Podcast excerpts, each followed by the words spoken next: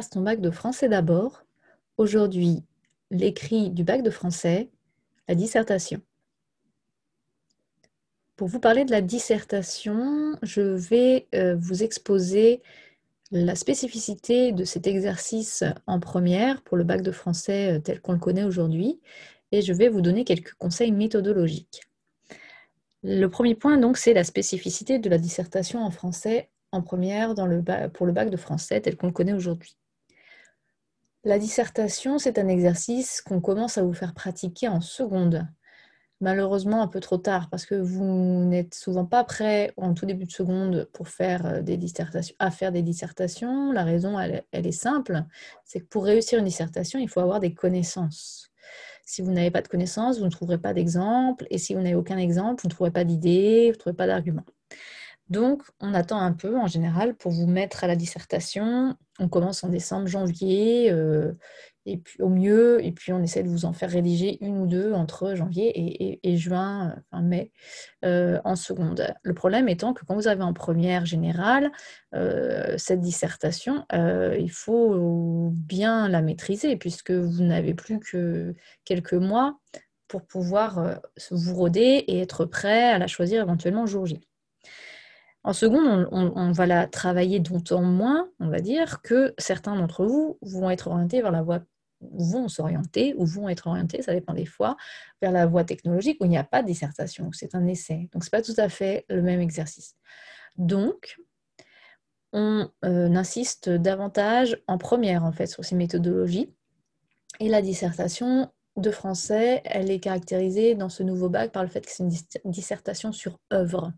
Ça veut dire qu'elle va porter sur votre connaissance de l'œuvre au programme, à la fois euh, votre connaissance euh, de l'intrigue, si c'est un récit ou si c'est une pièce de théâtre, c'est-à-dire de l'histoire, euh, connaissance des personnages, mais aussi connaissance des thèmes, donc ça, ça vaut aussi en poésie ou en littérature d'idées, connaissance euh, du contexte historique, euh, politique, biographique de ces œuvres, euh, c'est-à-dire qu'est-ce qu'il se passait à l'époque où elles ont été rédigées, tant pour la vie de l'auteur que pour la vie du monde ou de son pays ou de sa culture.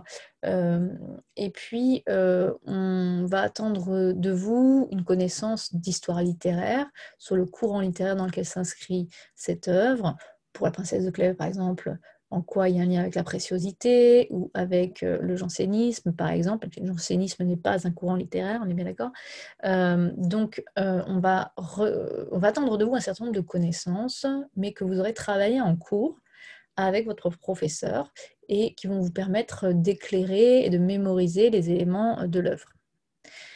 Ce qu'on va attendre aussi de vous dans la dissertation de français du bac tel qu'on connaît aujourd'hui, c'est d'être capable de prendre pour exemple des passages de l'œuvre souvent sont les mêmes. Il ne faut pas non plus euh, se mentir.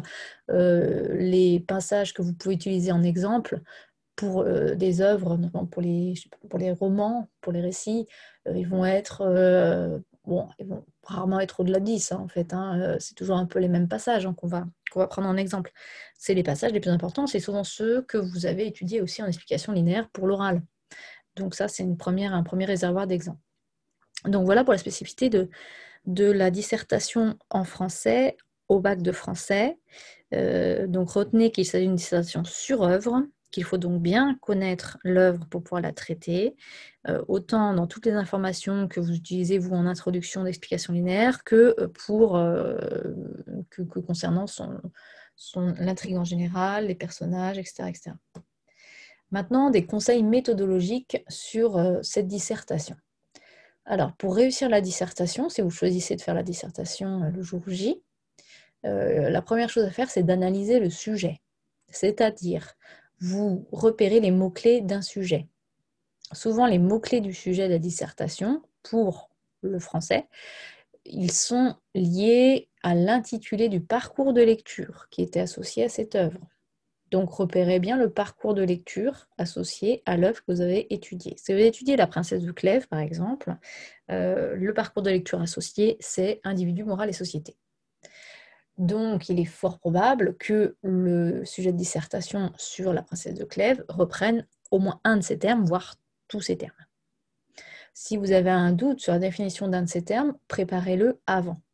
regardez tous les parcours de lecture qui sont associés aux œuvres que vous avez étudiées en cours. Vous avez souvent étudié des textes par rapport à ces parcours de lecture et définissez-les et apprenez par cœur ces définitions pour être bien raccord avec euh, le sujet, pour bien comprendre le sujet et pouvoir aussi vous servir de ces définitions en introduction de votre dissertation. Donc ça, c'est la première chose, bien comprendre le sujet en, en repérant ces mots-clés qui sont souvent les mots du parcours de lecture associés à votre œuvre. Ensuite, vous allez euh, comprendre la question dans sa forme. Vous allez vous dire, est-ce que c'est une question ouverte ou fermée? Une question ouverte, c'est une question à laquelle on peut répondre par plein de réponses différentes. Une question fermée, c'est une question par laquelle vous pouvez répondre que oui ou non. À laquelle vous pouvez répondre que oui ou non. Donc, euh, La Princesse de Clèves est-elle un roman, euh, un roman moralisateur, par exemple? Bon, ça serait très, très expéditif comme question. Hein. je pense que ce ne sera pas formulé comme ça, mais là, vous pouvez dire que oui ou non. Et donc, pour dépasser le oui et le non, vous devez trouver une autre manière de répondre. Je vais vous proposer euh, tout à l'heure une manière de trouver le 3.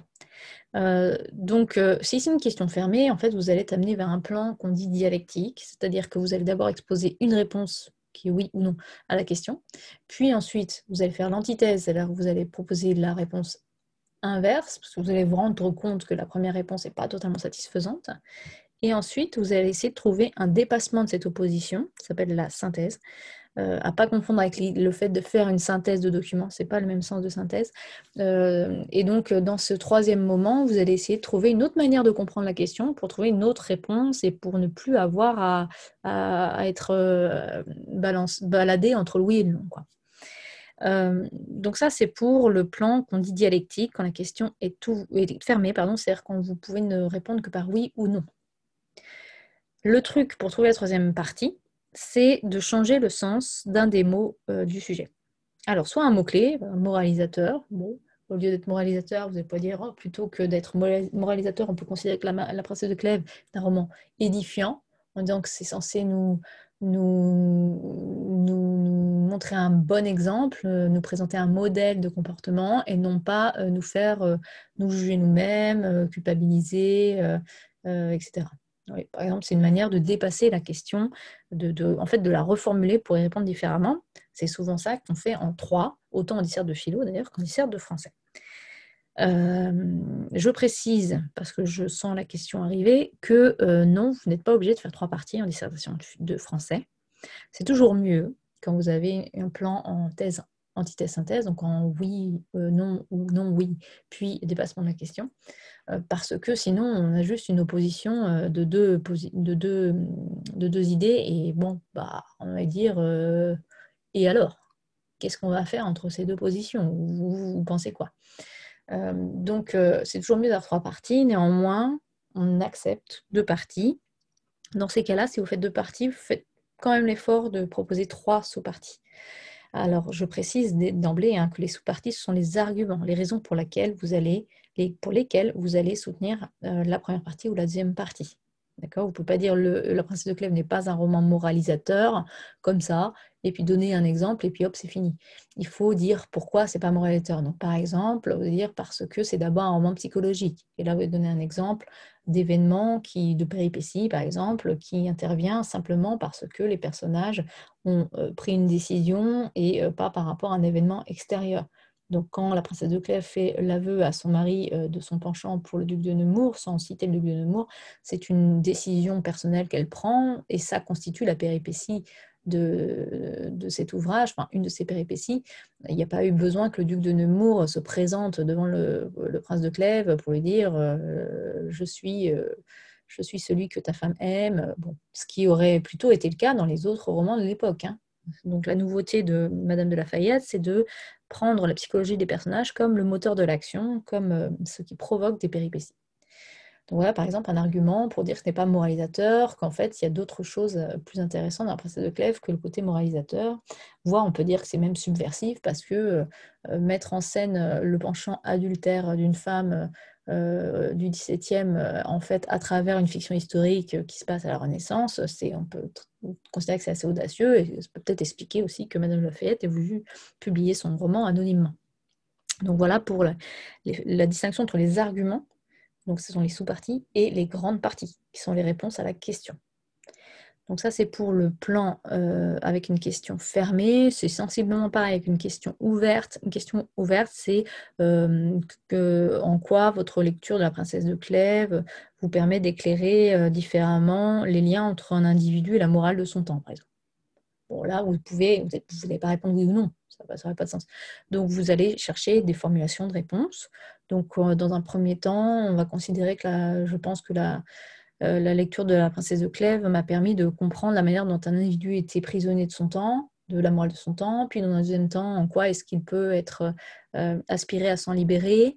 Euh, et enfin, là aussi, vous pouvez mettre un 3 ou pas si vous n'avez pas le temps, mais et enfin, la lecture de la princesse de Clèves m'a indiqué l'écart entre euh, le 17e et la Renaissance, enfin, le 17e euh, injecté dans la Renaissance, et notre époque moderne, par euh, là, vous pourrez parler des adaptations cinéma récentes, notamment de, La Princesse de Clèves, à travers la belle personne de Christophe Honoré, notamment, ou la, ou, la, fidélité de Zwanski. donc, voilà pour les types de plans que vous pouvez adopter. Donc ça, le plan, vous le choisissez dès le brouillon vous faites votre plan au brouillon, ce qu'on appelle un plan détaillé, c'est-à-dire vous mettez les titres de vos grandes parties, les titres de vos arguments, et vous trouvez des exemples à chaque fois. Et le dernier conseil, c'est que vous devez trouver des exemples et aussi les analyser. Il ne suffit pas de dire euh, oui parce qu'à un moment, elle va dire à son mari qu'elle est amoureuse de quelqu'un d'autre. Euh, il faut que vous soyez assez précis et précise pour indiquer euh, bah, qu'est-ce qu'il se dit exactement? Donc, c'est de retenir une petite citation pour ces exemples. Je vous ai dit, il n'y a pas énormément de passages qui sont des passages clés dans les romans ou dans les pièces de théâtre. C'est pas très dur de retenir une phrase par-ci, par-là.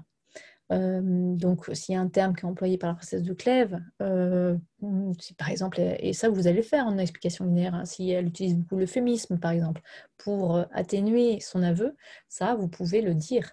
Donc, essayez de convoquer une figure de style, par exemple, quand vous citez un passage, que ce soit pour la littérature d'idées, la poésie, le théâtre ou le roman.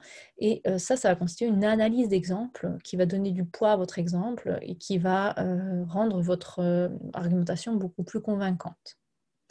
Une fois que vous avez fait votre plan détaillé de manière complète, vous engagez, vous vous engagez dans la rédaction. Je vous rappelle que cette épreuve dure 4 heures. Souvent, vous avez fini avant. Euh, n'oubliez pas évidemment la conclusion, s'il vous plaît. Donc, n'oubliez pas en conclusion de rappeler vos grandes parties et de faire une ouverture, c'est-à-dire d'envisager un autre sujet que celui qui vous a été euh, donné ou de comparer avec une autre œuvre, soit du même auteur ou de la même autrice, soit d'un autre auteur ou d'une autre autrice. Euh, et quand il vous reste du temps, relisez-vous enlever le maximum de fautes d'orthographe, procéder par faute d'orthographe en disant d'abord je vais regarder les A, accent, A sans accent, puis après je vais regarder les E, accent et les ER, EZ aussi, et essayer de voir quelles sont les fautes que vous avez faites ou les, S, les pluriels. Souvent c'est ça les fautes que vous faites en fait. Hein. Donc, enlever le maximum, si vous reste du temps, ça sert à rien de se dire ah, c'est bon, j'ai fini, je suis débarrassé, euh, je rends ma copie, je m'en vais. Donc, prenez encore 10 minutes pour faire ça, parce que sinon, c'est vraiment dommage, hein, ça va vous faire perdre des points. Et dernier conseil méthodologique pour vous démarquer présentez bien votre copie, soignez votre écriture. Rappelez-vous que nous, on enchaîne les corrections, on a des gros paquets de copies, et quand on tombe sur des copies qui sont pas lisibles, bah, c'est difficile en fait déjà de vous comprendre euh, et ensuite euh, de, vous valoriser évidemment. Euh, donc si vous avez un problème particulier dyspraxie, en général vous avez un tiers-temps et c'est indiqué. Si ce n'est pas votre cas, vraiment soyez soigneux. Euh, et puis ensuite, euh, n'oubliez pas non plus les introductions et conclusions dans les grandes parties. Il faut une phrase pour donner votre idée en grande partie, au début de la grande partie, et une phrase pour rappeler quelle a été cette idée en fin de grande partie. Faites bien, passez bien la ligne à chaque sous-partie et laissez bien une ligne blanche entre l'intro et la première partie, la première et la deuxième partie, la deuxième partie et la troisième partie, et la troisième partie et la conclusion. Voilà, les règles de présentation euh, de la copie. Dernier, dernier, dernier conseil, vraiment important, soulignez le titre des œuvres. Ne mettez pas des guillemets, ne, ne, faites pas rien. Soulignez le titre des œuvres, s'il vous plaît. Voilà, pour nous indiquer que vous maîtrisez bien les règles qu'on essaye de vous inculquer depuis la sixième. Voilà, je vous en remercie. Euh, donc, voici les conseils pour la dissertation, en vous souhaitant beaucoup de courage. Évidemment, c'est une épreuve difficile, mais rappelez-vous que cette épreuve de dissertation de français vous prépare aussi à la dissertation de philosophie de l'année de terminale et qu'en ce sens, c'est bien de pouvoir s'entraîner plusieurs mois à l'avance et d'être de plus en plus à l'aise pour une épreuve qui va vous rapporter aussi beaucoup de points en terminale.